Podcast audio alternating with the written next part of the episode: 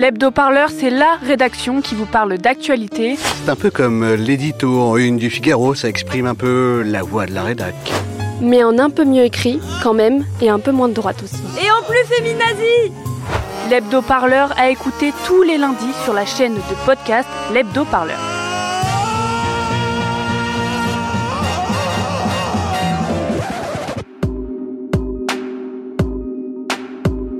Je veux dire, vous regardez des stations d'épuration, vous regardez des jolis murs, des stations, vous verrez, c'est verdâtre, euh, il y a une couleur. C'est la, c'est de la petite brume, quoi. C'est volatile. Radio Parleur, le son de toutes les luttes. Écoutez-nous sur radioparleur.net. Alors que la pandémie du coronavirus affecte un grand nombre d'activités partout en France, les 20 000 stations d'épuration continuent d'assurer le traitement des eaux usées. Depuis le 17 mars et l'annonce du confinement, seules les activités essentielles de ces stations sont maintenues. Si le personnel encadrant peut télétravailler, les agents de l'assainissement sont en première ligne. Ces salariés sont en contact direct avec des eaux usées possiblement contaminées par le coronavirus et j'ai voulu en savoir plus sur les risques auxquels elles et ils sont réellement confrontés. Euh, bonjour, je suis Marie-Lise Massé, je suis directrice générale du Centre d'information sur l'eau. Les professionnels disent qu'il y a à peu près trois quarts de leurs interventions qui sont dues pour l'instant à ce problème de, de panne dû aux, aux lingettes. Euh, C'est un chiffre moyen, bien évidemment, ça dépend, ça dépend des régions, mais effectivement, c'est assez énorme euh, actuellement. Le problème qui se pose, c'est que déjà, ça casse le, le matériel donc il faut le réparer.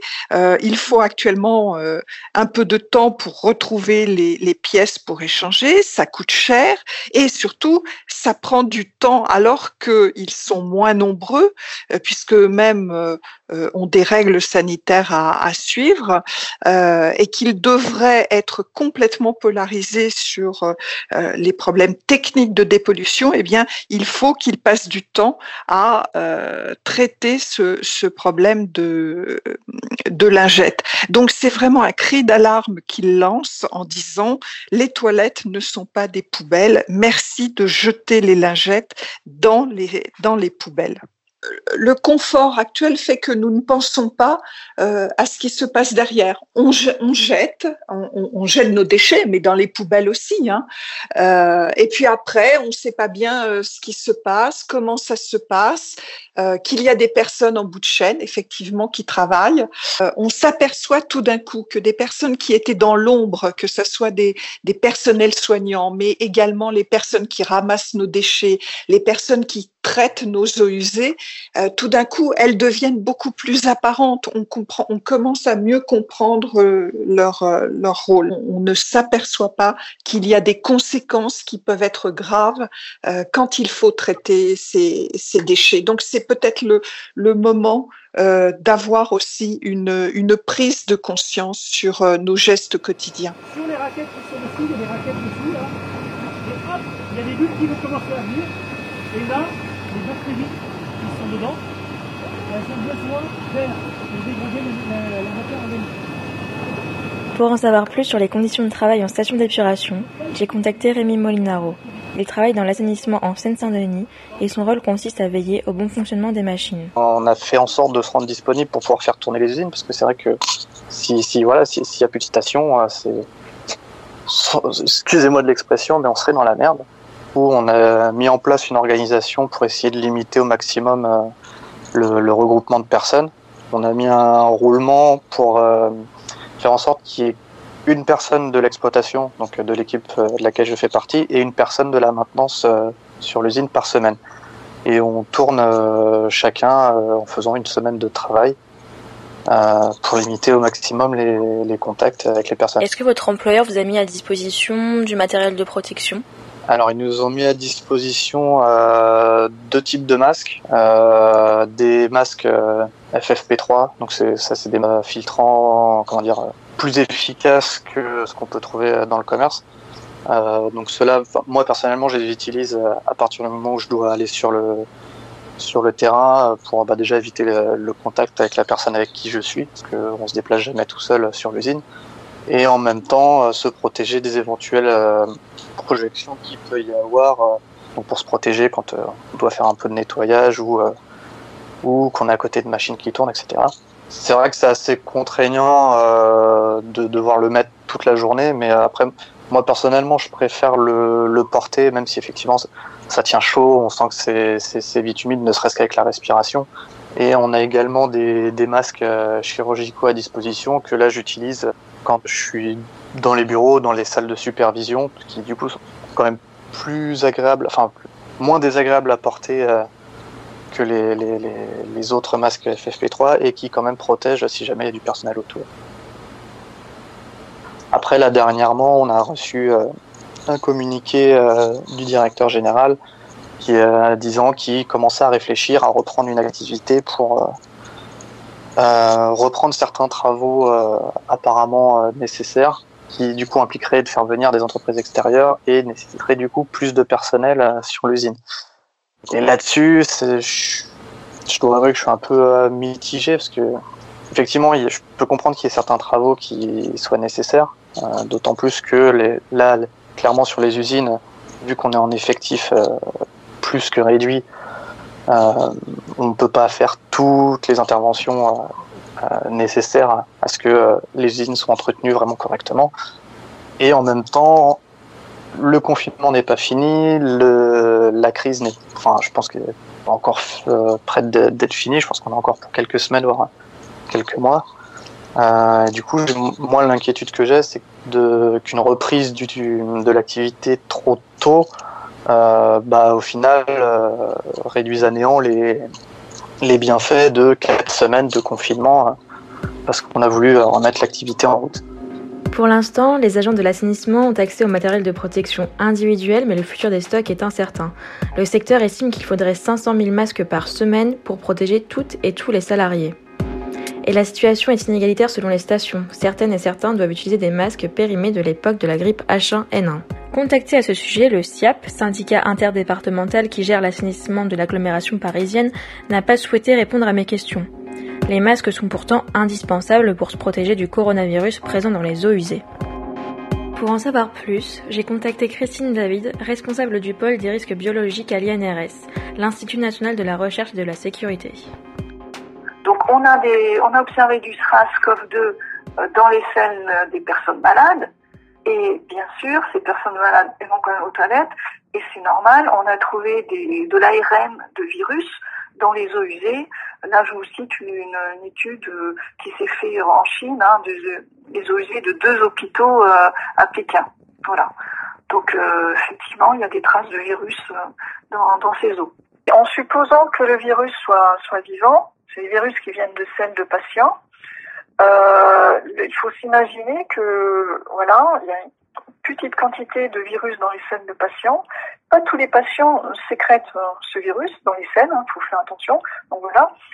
Est-ce que dans les eaux usées, sachant le nombre de personnes malades qui peuvent sécréter des, des virus, est-ce que cette quantité de virus qui serait dans les eaux usées serait euh, suffisante pour rendre quelqu'un malade euh, voilà, la question se pose. Est-ce que euh, le virus ne serait pas hyper dilué dans ces eaux usées? Pour répondre à cette question, il faudrait pouvoir mesurer la quantité de virus dans les stations d'épuration françaises. C'est d'ailleurs une demande qui a été faite par la fédération CGT du SIAP, mais problème, aucune réponse n'a encore été donnée.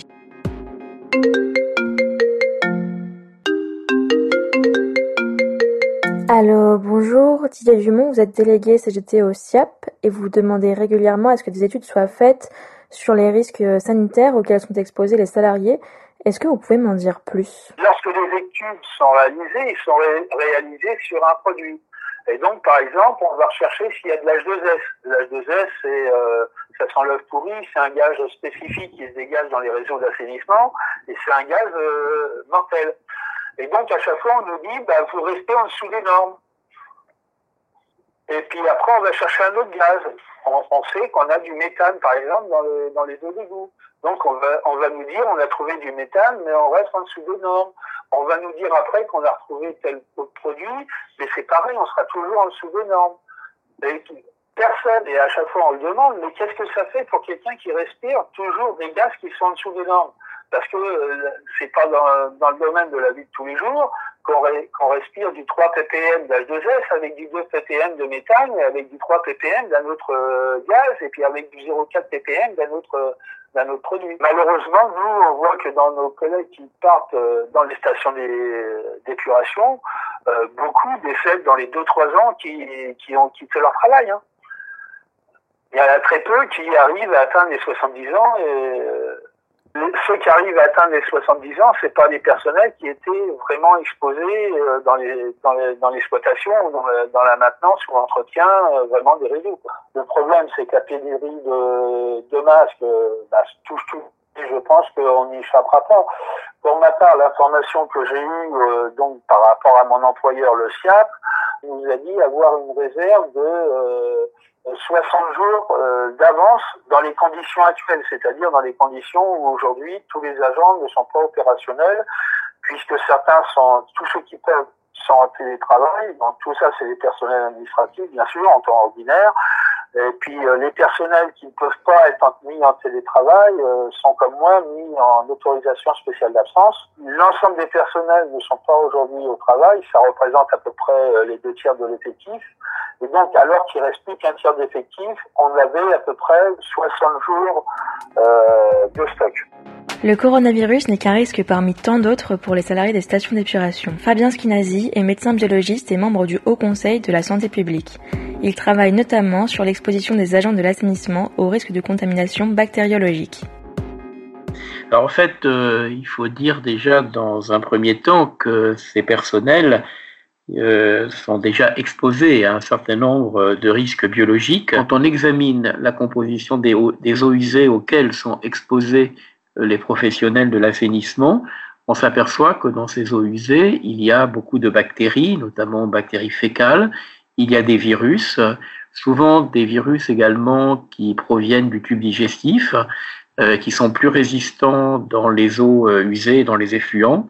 On trouve également euh, des levures, des moisissures et des parasites. J'espère pour eux qui n'ont pas de défaillance dans l'approvisionnement pour pouvoir protéger leur personnel, car il est clair que dans certaines zones des stations d'épuration, où il y a, on sait pertinemment qu'il y a des productions d'aérosols euh, biologiques, il est très important que le personnel soit protégé avec ces masques. C'est quand il y a des systèmes euh, mécaniques je vais vous donner un exemple, euh, un bassin de décontation, euh, il y a des mouvements mécaniques euh, dans l'eau, et donc ça crée des gouttelettes hein, qui, qui, sortent de l'eau, ce qu'on appelle des aérosols, et qui peuvent contaminer l'environnement immédiat, même un peu à distance de ce bassin de décontation.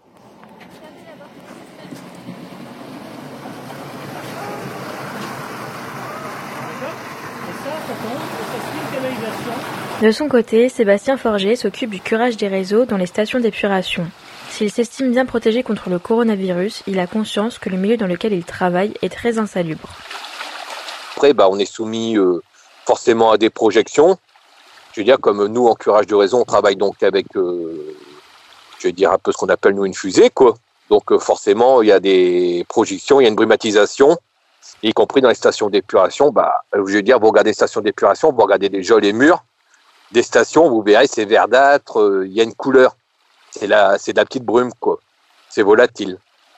C'est vrai qu'après le masque, tant qu'on n'entendait pas parler du coronavirus, on n'y pensait pas, parce que c'est quand même contraignant. Bon, le port des gants en assainissement, c'est obligatoire. Hein. Euh, je veux dire, nous, on sait très bien que c'est un métier qui est insalubre. Comme les conducteurs de station, euh, les collègues, bah, je veux dire, ça, on le sait très bien, que c'est un métier qu'on est exposé à des risques comme ça, d'insalubrité, des risques bactériologique. Chez nous, c'est, je veux dire, c'est ennemi invisible, ça, la bactérie. Après, il faut prendre comme par exemple que euh, agent, je veux dire, qui démarre en station d'épuration, bah, il y a des gros problèmes. Hein, je veux dire, il y a des problèmes euh, intestinaux. Euh, je veux dire, la première semaine, ça c'est sûr. Au niveau des selles et tout, c'est pas pareil. On voit donc qu'il y a quelque chose, quoi, indirectement. Les salariés de l'assainissement revendiquent le régime de l'insalubrité afin de pouvoir partir à la retraite à 52 ans. Ce statut est déjà accordé aux égoutiers puisque selon l'Institut national de la santé et de la recherche, elles et ils ont une espérance de vie inférieure de 17 ans à la moyenne nationale. Mais ce départ 10 ans avant l'âge légal n'est possible que si la réforme des retraites est mise sur le côté par le gouvernement. En effet, dans le cadre de la réforme, elles et ils devront partir à la retraite seulement deux ans avant l'âge légal, soit 62 ans. Radio Parleur, le son de toutes les luttes. Écoutez-nous sur radioparleur.net.